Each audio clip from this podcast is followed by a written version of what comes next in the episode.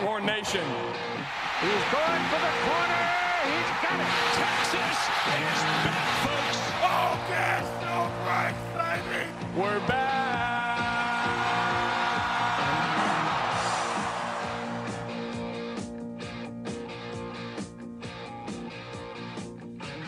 Welcome back to the Fire Steve Sarkisian podcast, your overreactionary Texas Longhorns football fan podcast. My name is Josh, and I'm joined by Noah to talk a little about that forty-one to twenty win over the Roadrunners of U T S A, a little bit about that upcoming game this Saturday in Lubbock against Texas Tech, and also a little bit of the, about the state of the program overall, I think. So, Noah, I mean, how you doing? I'm doing pretty well, and, you know, I'm hoping that the listeners are doing well. They might be doing a little bit better now that I have an actual mic again. Uh, the last couple of weeks, my mic broke, so I've been just kind of recording from whatever I had, so I apologize to everybody. I appreciate the people that stuck through it, but I'm I'm happy to actually have like a recording set up again so that, you know, I'm not bursting people's eardrums. Uh, I, I did listen to the U L M preview on the way to Austin, so I just want everybody to know that I was there with you in solidarity, feeling the pain right alongside the rest of y'all. And also sitting there and just going like, damn, that was a great take. I had a great take there. Just really gassing yourself up, right? Yeah, it was honestly one of the best drives I've had to Austin. It's a three-hour drive, and like that was a third of it that was just incredible. I gotta say, those Josh and Noah fellas are really talented. Got a rival like Josh Pate there, like that level of, uh, really that level of analysis, just a little bit lacking in the audio department. Yeah, I mean, if it makes you feel any better, I don't think anyone really noticed anything was wrong with your mic because they were too busy yelling at me about the name of the podcast because people insist on being that genius who tells me that it's a bad podcast name. Thank you. I, I appreciate the feedback. It helps a lot. Yeah, it's true. But obviously, whenever I joined, y'all were already up and going as Fire Tom Herman. I just like that it's something that changes with the program. You know, it grows with the program through every new hiring, and it takes on so many different meanings. Like right now, we're all happy and a little bit tipsy on the Kool-Aid, but you know, last year and the year before, that was very much not the case. It's very flexible, very flexible. So anyway, the the U T S A game, obviously, uh, I think a lot of Texas fans thought it was a bit sarcastic. I sort of thought it was an honest way to look at it to call that U T S A game really a classic trap game because you're coming down off the big game against Alabama, win or lose. There was a lot of focus that went into that game, and there's sort of that breath afterwards. And it is easy to get caught, even against, you know, weaker opponents, to get caught not really putting your full attention towards them coming off of those big games, especially when you've got it followed up by the start of conference play, which is obviously Steve Sarkisian is really pressed that regardless of this loss to Alabama, the, the main goals are still in place to, to compete for a Big twelve title. So there's a lot of focus on that conference slate. So this was really a classic trap game. And I think after about, you know, the midpoint of the second quarter, it seemed like Texas was not treating it like it was going to be an issue. They they really came back focused after U T S A jumped out to that seventeen to seven lead and basically smothered U T S A the rest of the way. I think that the team definitely didn't perform as well as Alabama. We kind of talked about it a little bit last week, but Alabama was probably our best performance of the season. And that's okay. I don't I don't think we need to panic every time we don't play as well as we did that game, because A, one game every season is going to be your best performance. You can't perform at the same level in all twelve games. And, you know, if you have to choose, you want it to be against Alabama, right? Uh, and then B, the coaching that went into that game, I think the coaching advantage was larger there than any other game on the schedule we're going to have because Sark knows that program so well. You know, they talked about Gary Patterson spent months on the game plan. Well, that's months on the defense side of the game plan. And then on the offensive side, you have Sark, who's going to know everything about Pete Golding in terms of personnel and in terms of checks. So you, we saw how much motion Sark was putting into it, and a lot of that was because he knew which checks he could force uh, Golding and the Bama defense into, and then how to exploit those, right? So I don't think that we should be disappointed with any, you know, if, any given week we shouldn't be disappointed just because we didn't play as well as we did in week two. So that being said, you know, U T S A, there was definitely a little bit of lacking focus at the start. I wasn't too upset about it, uh, if I'm being completely honest, because A, you know, the defense was giving up yards to start, but that we're going up against their script. theoretically every team, their first drive should be one of their best. And then B, it wasn't so much a hangover as much as a, I think that they just lack game day focus. Because a hangover, you usually think like the next day you're feeling bad, right? Or like it seemed like the team was still well practiced and they had a good week of prep because, like you said, they're able to turn it on after that initial stumble. Yep, and I think the the, the biggest focus was obviously on seeing what we could do with Hudson Card. Obviously, Quinn Ewers still out. I think a lot of Texas fans wanted to see how Hudson Card performed. It was really difficult to get a read on, okay, what version of Hudson Card do we have after that Alabama game? At the very least, it wasn't the Hudson Card that we saw panicking against Arkansas. There was definitely a lot of maturity and a lot of development compared to where he was the same time last season. However, it, it was hard to tell how big that step forward was when it was against Alabama. And I think we saw a game plan from Sark that didn't ask Card to do too much because he was obviously still hurting. He was obviously obviously still limping around a little bit between every play, having trouble really driving the ball down the field. Yes, there was also the stuff that is sort of classic Hudson Card stuff. Doesn't really have the anticipation all there. This, that, and the other thing. However, I think Sark called a good game to take advantage of what Hudson could do and what they could do to sort of hide the things that he couldn't do. Yeah, and it was a very standard thing. You know, I think that Sark is definitely the type that he's going to, he used the term best pitches in one of his press conferences. Like he'll throw his best pitches, but he's really not going to get that creative and outside of the box, except for the big games where he needs to. So everything against U T S A was pretty standard. Keep it simple, uh, keep it easy for Card, you know, really rely on the run game. Let, let our ballers carry us to a win, let Bijan and Roschon eat. And they're able to do it, uh, over the course of the game, even if it took a little bit of a slow start that they had to overcome, which of course is compounded whenever you lose possession on on an onside kick error. So um, offense kind of just hummed along. I thought it's it kind of is what it is, I think, at this point with um, with the run game. Uh, unexpectedly, I think that the offensive line is really not d- performing well. Uh, I got I did so a couple stats that I pulled from Bill Connolly's advanced box scores. In the three games so far, in terms of yards before contact, U L M was one point two yards, Bama was negative one, and U T S A was two point three. So technically U T S A was our best game of the year in terms of creating space for running backs, but it still didn't look very easy. Yeah, it definitely looked very difficult at times. I think we did some pretty pretty good film review with Will Baser Uh, earlier this week on the Hornscast Discord. Make sure you uh, sign up for that if you haven't already. But really sort of wanted to pick through and see the, the tail of the tape, so to speak. So looked at a lot of what went wrong in the running game. It really seemed like Cole Hudson was a guy who, who had a bad game, really struggled uh, with run blocking especially. I think the pass blocking solid. Obviously, anytime Hudson Card, who has a tendency to self-sack, comes out of a game basically with a clean jersey, I think is definitely a win for the pass blocking and a win for Kyle Flood's unit. But the run blocking is definitely disappointing. Um, I don't know that I'd agree with unexpectedly. I mean, we are starting two true freshmen on that line.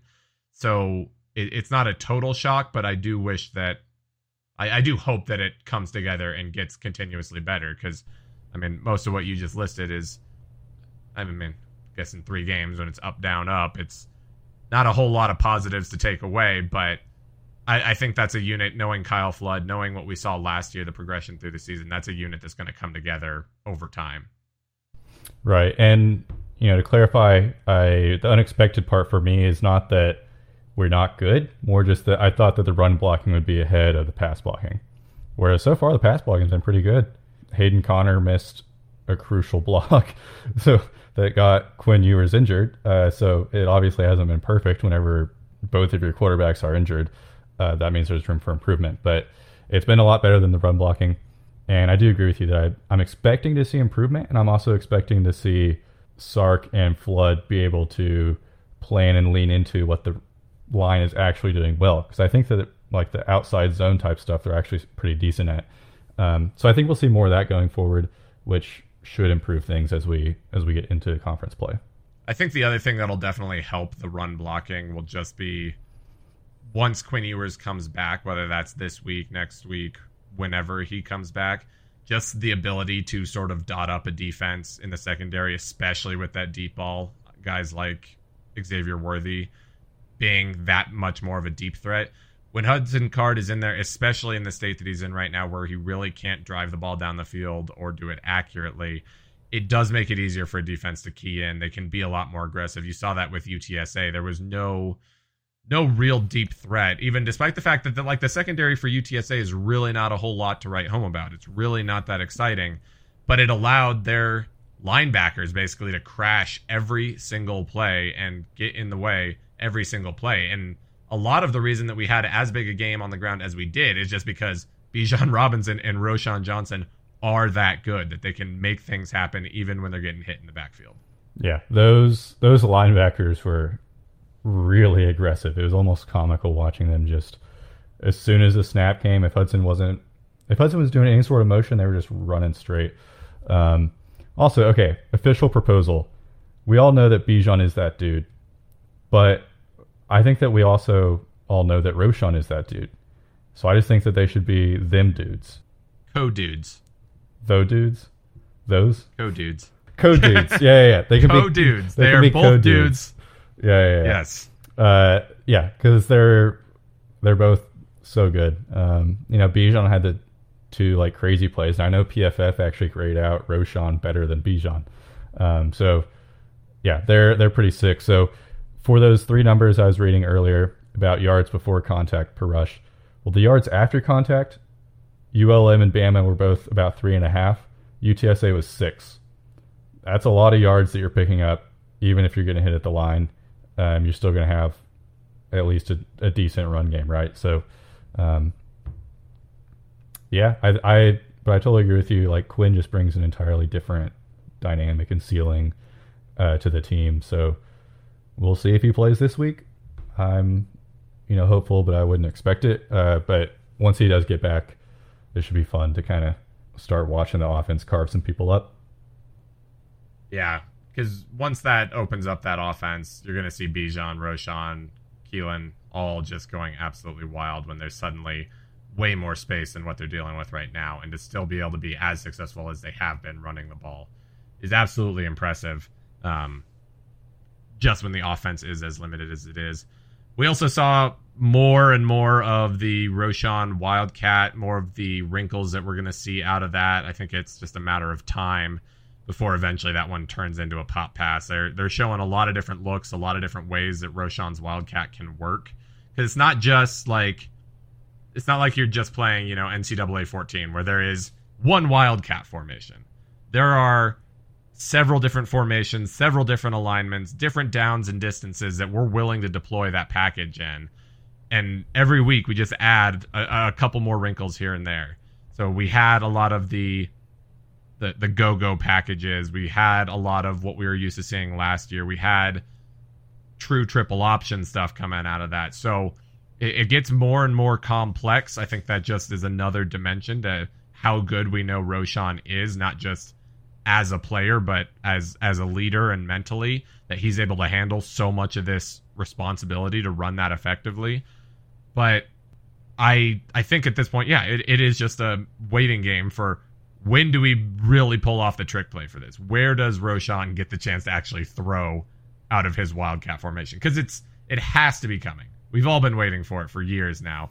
Where is it? So Herman ran the pop pass with Little Jordan Humphrey, right? Or was it Colin Johnson yes. to Little Jordan Humphrey? I can't remember which way it was, but yeah, I think I it was think Little we'll, Jordan to Colin Johnson. It, it was the other way. Okay, yeah, I think that we'll we might see some of that.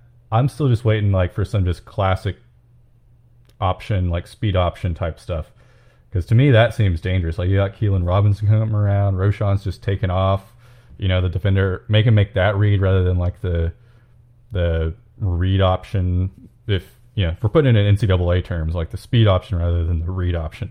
Um but yeah, I think that there's a ton of stuff that you can go there. And Brennan Marion, that's essentially what go-go is is it's triple option concepts with a new look, uh, with the three with the two backs there. Um, so it'll be fun. And, you know, it's also fun that I'm sure there's a million things we haven't even thought of that Sark has in some of these packages. Yeah, I think we're really going to see that get unveiled, as it seems like a lot of the Texas coaches do, probably in the Cotton Bowl against Oklahoma is where you're going to see a much more weaponized version of what we're building. And that's understanding still that Sark is still a very, very good offensive coach, very good offensive play caller, to where that's not going to be the end-all, be-all of it. It's going to continue to get built on. We're just going to see the biggest single week-to-week step, I think, come in Dallas against Oklahoma. I, I think that we'll probably see less of the Rocat over the course of the season. Because okay, so here's the here's the decision that he's going to be facing at some point in the next couple of weeks. Is you have Quinn Ewers coming back from injury. So then you have the ability to run your entire playbook. You have the ability to push the ball down the field. But then you also have Rocat. So in my mind, what that says is you're going to be running less Rocat than we saw this past week. But you might be doing some more of those special plays from it whenever you have it on the field. Um, so, you know, we'll see how it all plays out. I'm pretty sure that whatever it is, it's going to play out well, just because I think that the offense is that talented. And, you know, to keep it basic, like, I'm also just happy to see some of those jet sweeps that we were running. You know, we still have a little bit of Maryland flashbacks, I think, but that actually is just a good, simple thing you can do to help out with some of those linebackers shooting the gaps that we were talking about. And I do like some of the, the looks that we gave to that, those jet sweeps and those sort of um, little forward toss passes that we, we gave, especially to Jordan Whittington, where we really made it look like almost a double mesh. You you really freeze up the defense when it's the, the the wide receiver and the running back are crossing in front of the quarterback, going different directions, and you can't assume that it's going to one or the other because both guys theoretically could get it. I, I like that bit of misdirection and motion to to keep the the linebackers on their heels for just that split second longer. So that was a fun wrinkle to see there for for sure. Uh, on the other side of the ball, obviously, I, I think that was where people were probably the most frustrated going through the first half. Uh, felt like like you, like you talked about U T S A, that first drive kind of walked down the field. That's to be expected. Your first drive being scripted is supposed to be the most effective drive. You want to start that off on the right foot. But it, it seemed like people got a little antsy pretty quick with the defense's performance, at least in the first quarter, at least. So I can I can say that I was one of those people. Last week, you know, I almost said some stuff on the podcast, that three little word, uh, but I restrained myself from doing it. And so I was certainly in my feels in the first quarter. But really on rewatch, like, I think that it was just small stuff. Like, I, I don't think that it was necessarily lack of effort. I don't think that it was like a letdown game. I just think that the team wasn't, didn't have that right game day focus that they needed. But a lot of the stuff that has been great for the defense so far this season was still there, even in the first quarter. I thought the defensive line was still disruptive. I thought Ford and Overshown were playing their gaps right. Uh, you know, there weren't huge run responsibility busts along the defensive line like we saw in the one play against Alabama. It was just kind of a matter of, I think, execution. Um, you know, Ford had a couple of missed tackles, and so some of those small mistakes can add up, and then you throw in the onside kick, which is, you know, theoretically it shouldn't happen again.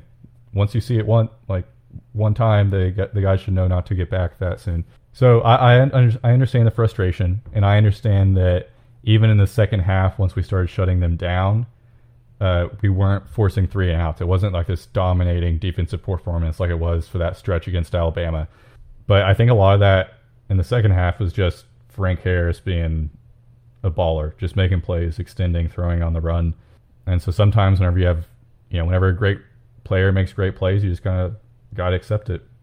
Yeah, and I think a lot of Texas fans were especially worried about the pass rush. It felt like at times that Frank Harris was just going to be another one of those quarterbacks. It felt like it's been a long line of quarterbacks over this last ten, twelve, thirteen years where it's just, you know, a guy who's, I mean, good to not good sometimes, but it feels like every quarterback seems to want to have a career day against us. And I think some Texas fans got some flashbacks watching Harris get away from pressure over and over and over again, that fans were really starting to to break a little bit, thinking, oh boy, here we go. Yet again, we're having someone that should not be torching us, absolutely torching us. And while it felt pretty bad, you, you go back and look at the stats. I mean, outside of a few good runs and just evading pressure, statistically, Frank Harris was not going wild on us. He did not have a career day. He was not dominating. He was definitely the guy keeping U T S A's offense in it, though, because if it wasn't for the fact that he was as fast and smart and confident in that scheme, being the sixth year senior that he is, Texas probably gets to him five, six, seven times with the amount of pressure that we were bringing through U T S A's line. Yeah, the pressure rate was really high. It, it was really good. So that certainly wasn't an issue of, you know, just not being able to get to the quarterback, and he can sit there all day and pick you apart. And then the other thing is, not only was he a veteran quarterback, all of his wide receivers are veterans, right? Like, there's guys with two thousand plus yards over the course of their career. And so whenever a quarterback and receivers are playing together that for that duration, and they all have that much experience, then they're going to know how to play off of each other on those scramble things. You're going to actually see the receivers do the right thing of, you know, breaking off the route and coming back. So it's certainly frustrating.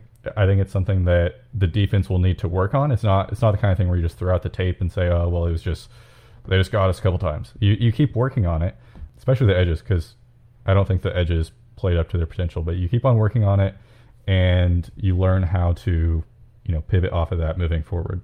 And I think Frank Harris and the U T S A wide receiver core, I'll go out on a probably not so bold limb. We have played two of the three best mobile quarterbacks that we're going to play this season already. Bryce Young, Frank Harris off the board. The guys with the most escapability, the most confidence, the best outright quarterbacks.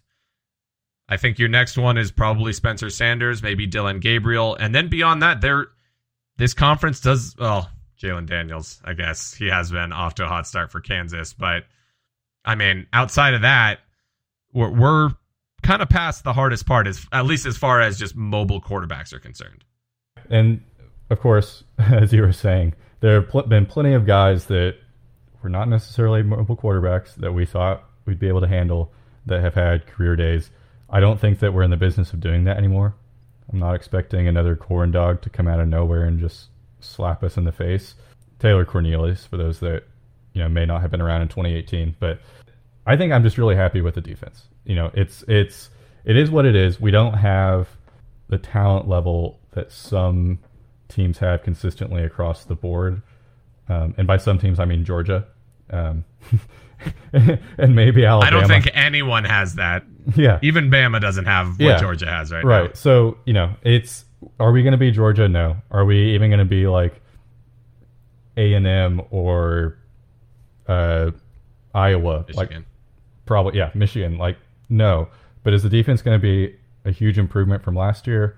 Yes. Like, it, it's, I think it's already pretty clear that that's the case. Um, I know that most of the advanced stats have us, like, every week we've we've risen up the rankings of S B Plus and F E I, um, and so of course that means that we're playing well. But that also means that the more that they're phasing out their preseason and retur- returning production metrics and just basing it on this season, like, we're rising into the top thirty. Um, and so I think that's a pretty big step forward, and, you know, considerably raises the ceiling of the team. Yeah, and we talked a lot about it in that, that preseason show uh, before the U L M game. Was we talked a lot, a lot about how there's those steps. I guess it was really the steps that you outlined, going from being a bad defense to a meh defense to a good defense to a great defense. And I think at this point we can solidly say we're at least on schedule for meh, if not a little bit ahead of schedule, getting there into the, you know, this is a solid to good defense yeah, at this point. I would totally give us good, and I was not expecting that.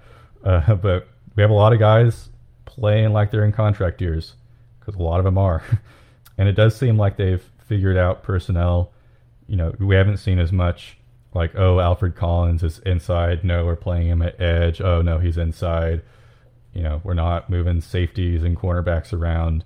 Um, so I think that the players are buying into the system, listening to the coaches. We heard Jalen Ford talk about that this week, that he always wanted to be great. He told Jeff Choate whenever he first got here he wanted to be great, but it took him a little bit to really listen to what Choate was doing so that he could then become great, which, you know, he might still have a little bit of work to go to get there. But um, point being, the players are stepping up, and in turn I think that the coaches are starting to feel confident in personnel you know, knowing where the personnel go, knowing where they can put them in position to succeed, which then just allows the guys to get consistent reps and develop at a single spot. So it, it's something that should build on itself from here.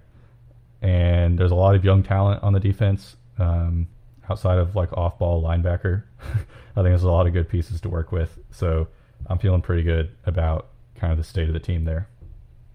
One guy I thought that had a pretty good game, especially after a really rough twenty twenty-one, was Deshaun Jameson.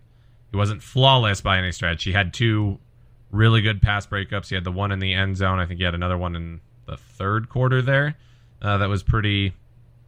A, a very strong pass breakup, but very impressed with, with how he played. Had that one where he kind of got burned and gave up the long touchdown that thankfully got called back due to a procedural penalty on U T S A. But outside of that, I mean, Deshaun Jameson was looking reliable. Ryan Watts was sort of had a, a weird game, weird pass interference call on yeah, him. Watts Watts was kind of the epitome of the, the focus issue. Like where he was in position, he just managed to mess it up multiple times. Yeah, that double pass touchdown was like, Watts, you're you're in the right place.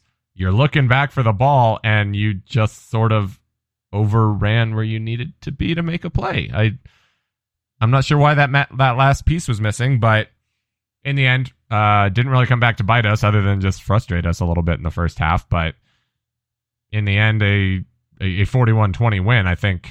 If you told Texas fans, hey, you're going to win by twenty-one points over U T S A at the start of the year, I think everyone would have taken that. And given the spot that we were in coming off of that Bama game with the, the potential for the emotional letdown, I think everyone would have taken that. twenty-one point win over what's perceived to be a very good G five team.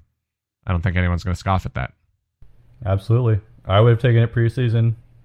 And then last week, if you had told me that, I would have taken it last week. I'll take it next week, you know, especially without Quinn. But you're spot on about Deshaun Jameson. It really feels like he's putting everything together. And I think that it's been amazing to see him like playing around the ball whenever the ball's arriving, right? Actually getting those pass breakups, because we all know that he's athletic. And as a shorter guy, you have to do some of that, right? You can't just rely on length to disturb a receiver. You have to have some of that closing athleticism and put it to use. So it's been great to see him do that. Um, in the same vein, like Keandre Coburn is... another fifth year, fifth year, sixth year guy that's just having a great year. And those are the two guys that I think preseason is probably audio of me saying that, you know, I I think the ceiling of the defense is raised if those two guys end up on the bench, because that means they were surpassed by somebody else. But they've done it themselves. You know, they surpassed themselves. And then on the other end of the table, since it was a blowout, uh, were there any freshmen that kind of stood out to you, Josh? Because we got to see a lot more of those young guys rotate in. I feel like there's probably a right answer here. I mean, I, I re- distinctly remember uh, Justice Finkley having a good play when he got his chance to get in there, and some good pursuit where he was trying to chase down Frank Harris. Mm-hmm. Uh, I know Ethan Burke got in there for a little bit. Jalen Gilbo has really played a lot for a guy who I, I honestly didn't expect to see as much of him as we have. Um, yeah, those, I mean, those, were are the, the, those are the ones on the defense that really jump off the page to me. Yeah, those are the guys that I think kind of the same thing, um, that actually you notice, right, that they kind of jump out whenever you're just watching. Um, I think Jamin Tapp was also in for a couple of plays that I noticed. He's much smaller than I expected. I, I don't know why, but I think he's like two hundred forty pounds, and I just totally misunderstood what he really was going to look like, uh, which is a, you know, that's a me problem, not a him problem. But yeah, we're starting to get some of that development with the young guys going, where they're getting to actually go in against a quality opponent and not, not, I mean, I was going to say not the Kansas backups, but like we haven't gotten to play anybody. Like we haven't gotten to put our, in our second string against Kansas in years. So I can't really talk smack. Unfortunately, I've not gotten to do that. Uh, one, one stat that I do want to draw attention to, and also probably simultaneously have absolutely ruined now through some sort of fucked up jinx situation, but uh, don't look now. That's now four games in a row that Pete Kwiatkowski's defense has held the team at or below that magic twenty number that was getting so hyped up during the offseason uh, before he before twenty twenty-one. It was how great Washington performed with that, you know, holding holding teams under twenty points. Four games in a row. and uh, not against teams that can't score. I mean, U T S A can score. Bama, we know, can score. Uh, sure, U L M and, you know, limping along Kansas State at the end of last season, maybe not, but we haven't played nobody to get to that streak. So, I mean, that, that bodes well, I think, at the very least, because even against weaker teams, we weren't doing that last season. Oh, yeah. I that same thing was actually a little bit on my mind. I want to find the actual stat because it was around everywhere, right? But I don't remember what it was. Like, I see here that, like, his Washington bio mentioned, like, he allowed eighteen points per game over the course of four years, which is pretty amazing.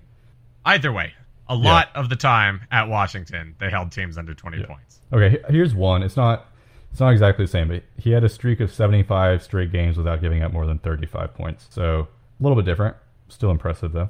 Yeah. I, I mean, I, I think obviously getting into conference plays where we're really going to see that test. Um, I think Kitley, the offensive coordinator for Texas Tech, is a guy who has had stellar offenses at Houston Baptist, at Houston, and then at Western Kentucky the last several years. So I'm interested to see what things he throws at us, because undoubtedly, knowing Texas Tech, it, again, where this is, you know, second week in a row of probably, I don't know, three or four where this is their Super Bowl again. Uh, especially for Texas Tech, with how much they fucking hate us right now. Um, but you know there's some things that he's been saving in the back pocket. So I'm really interested to see against a bona fide offensive coordinator like Kitley at Texas Tech how Pete Kwiatkowski stands up. I know there's been a lot of hype made about his performance against Mike Leach and, and stuff like that as far as the air raid is concerned, and Kitley runs a version of that air raid. So between P K and Gary Patterson, I, I think there's a lot of interesting things going on outside of whether or not Quinn Ewers or Hudson Card starts against Texas Tech. Mm-hmm. And the good news is uh, for the Texas Tech offense, it seems like they're not in a great spot. Their starter, starting quarterback is out as also. Both of their backups that they played just seem like interception machines, and their offensive line is not great. So, you know, my understanding of their team is that their defense is Uh, improved, but that their offense is going to struggle. So I would love to see us continue to build on our defense, continue to get better, uh, play as a team, you know, because I think the next two weeks both are games where we should be able to win solidly, you know, in a similar manner to U T S A. Um, we not might not blow them out, but I'm expecting like a pretty, pretty low stress win, which would kind of be a rare occurrence in Lubbock. Yeah. That being said, it has been, what was it? It has to have been two thousand eight at this point, the last time Texas went into Lubbock and lost. So this is a this is a stadium, this is a fan base that Texas has absolutely owned. I think it was over the last twelve years, without a doubt. I, I think most people would say the worst twelve years in Texas football history. Tech won two games against Texas.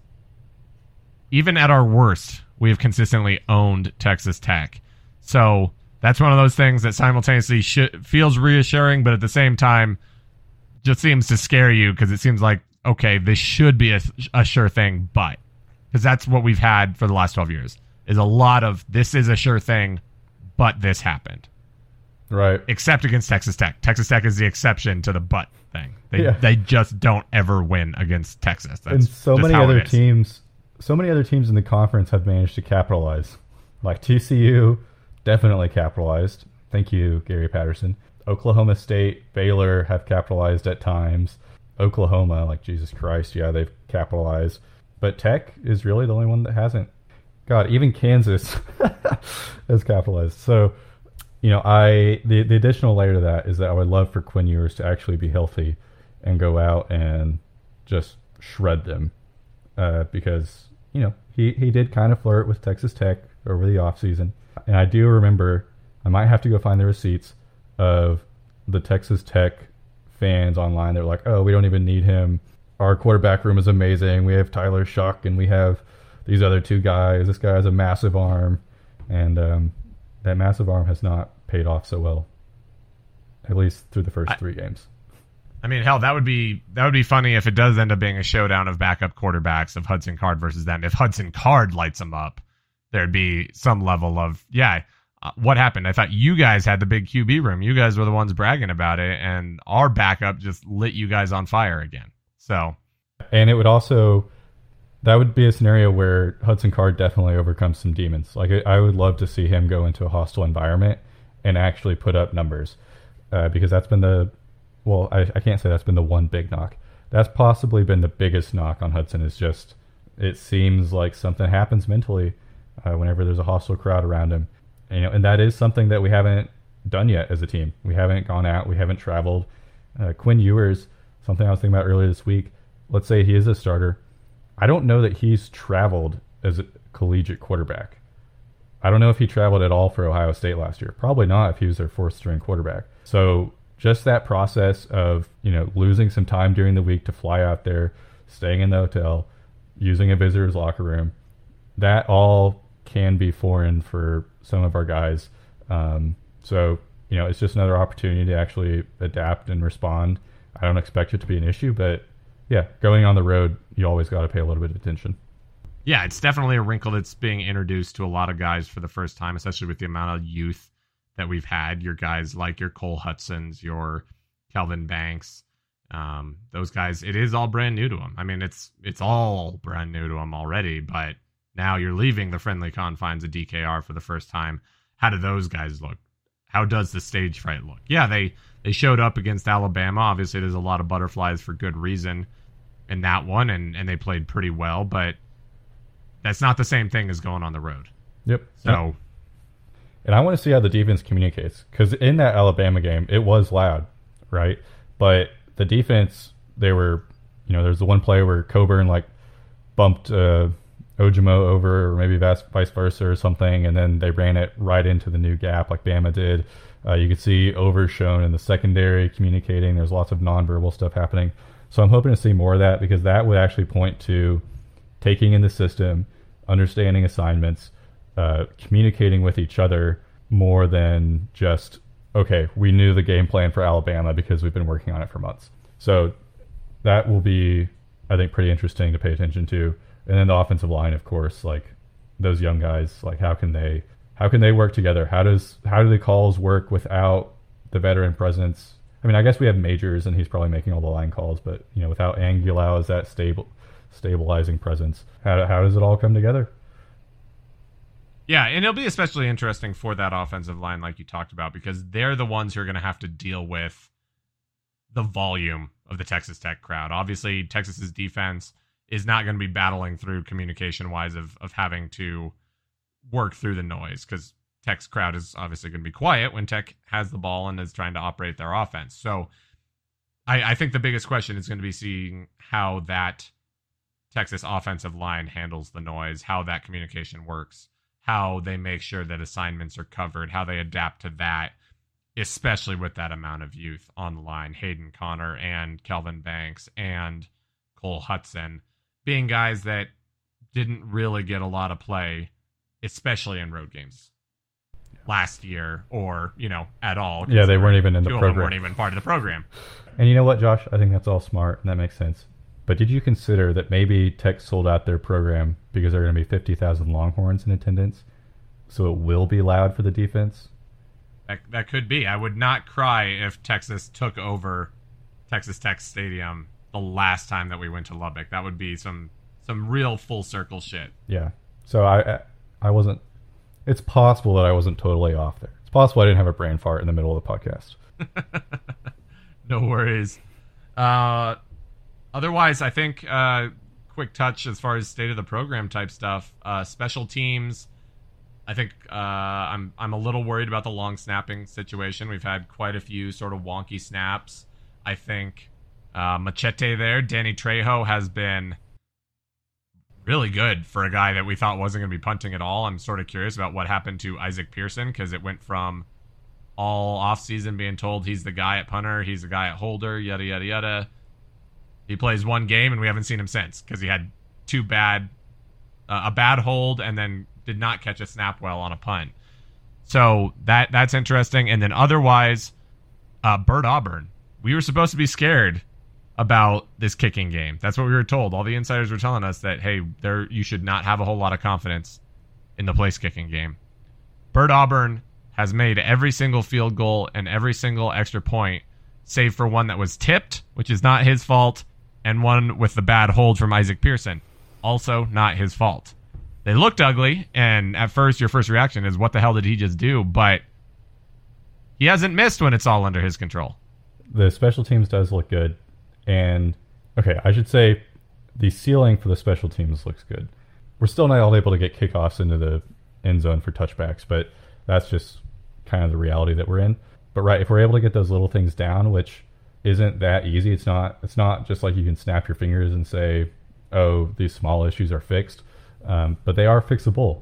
So, you know, Banks has got to figure out something with the snapping and, uh, I mean, theoretically holding should be fine. But even even some of the blocking assignments, like the one that was tipped, like it was a great play by Anderson, I think. But also I think that there was a missed assignment on that block. So, you know, there's certainly room for improvement.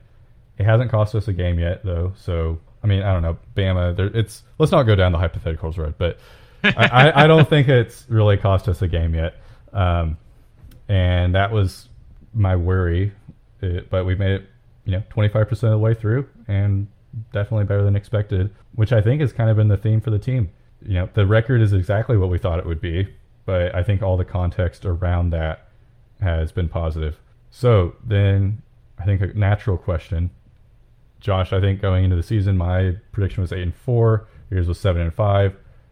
Going into conference play, would you change that? I mean, I would say I definitely feel a lot more positive about our ability to get to the eight and four type level, a lot more positive about our chances to hit that nine and three ceiling that I said. I think I even said last week after the Bama game, it was like, hey, we, we played this well. When we play this well, the expectation is that we can get to the Big twelve title game. ten and two type stuff becomes very much on the table. I, I would feel better about that knowing, again, knowing what's going on with Quinn.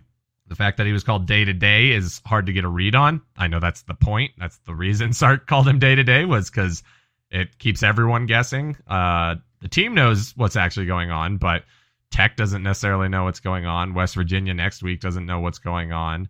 And then O U after that doesn't know what's going on necessarily. So if Quinn comes back, and especially if he comes back this week and doesn't show any signs of lingering issues from that shoulder and from that ligament sprain, then I think my my expectation goes up to to nine and three and ten and two, certainly on the table.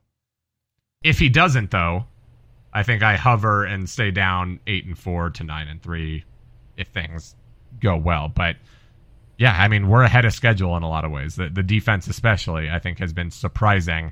A very pleasant surprise, to say the least. But yeah, definitely enough to where I feel much more confident than I did at the start of the year. You know, I, I'm going to stand pat eight and four. That's a six and three conference record. I certainly think that we're capable of losing a third of a third of our conference games. I mean, we're capable of losing more, but I think that what you were saying about eight and four, nine and three is probably about right. I want to temper expectations a little bit for Quinn Ewers because I think that he's great. I think that he'll be great when he gets back. I think he's still going to have some freshman moments. You know, with Sam, we saw it. Like, he, he okay, he's better than Sam was as a freshman.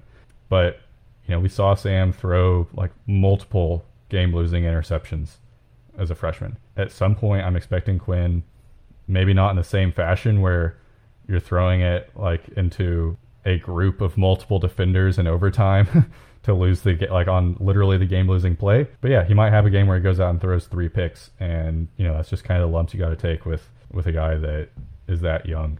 So yeah, I'm staying I'm staying at eight and four, but I do feel better about the possibility of reaching like that ten win mark. You got anything else for the state of the program before we close out here? Any other burning questions you want to ask? Well, he, here's one. We don't really do recruiting, but man, Arch Manning has looked really good this year. Um, some of the throws that he's had are just disgusting. So I am excited with the state of the current program, and hopefully I'll feel the same way in three months. That's all, all I can say. Yeah, I mean, especially when it comes to Arch Manning, you, you look at all those highlights, and naturally you see every single person who doesn't have Texas flair telling you, oh, it's two A kids. Of course he can make those plays. Everyone looks like they're running in slow motion. No, I mean, he's what, played three games so far this season. Yes, he plays for a two A school. Two of the three teams that they have played are five A schools. He is playing against five A schools with a two A team around him. Thank you again for listening to another episode of the Fire Steve Sarkisian podcast. We appreciate all of you for tuning in, even if you are only hate listening, to tell us how bad the title of the podcast is. Make sure you follow us on Twitter at, at the F S S podcast for more hot takes off the pod. Uh, if you do want to interact with us on Twitter, or if, sorry, I just totally went back on the line for my own script. Uh, if you want to interact with us regularly, be sure to join up with the Hornscast Discord server. As I mentioned earlier, we did a film review the last two weeks, actually, with Will Baser, uh, who does Fourth and Five when he's not busy with N B A stuff. So you haven't seen a whole lot of those episodes. But a lot of fun. Uh, go a little more in depth, get a good chance to really get in deep and rewatch the game on a deeper level than you enjoy it as a fan, especially if you know you're drinking or whatever you're doing when you're watching the game. Uh, get a little more into it and see the kind of guys who may not have shown up on the stat sheet, but who had a huge impact on how that game went. Uh, finally, be sure to follow Hornscast, whatever podcasting platform you're listening on. Uh, helps us out immensely, not just to get our shows in the future, but also future episodes of the other shows on the network. We will see you next week. Hook 'em.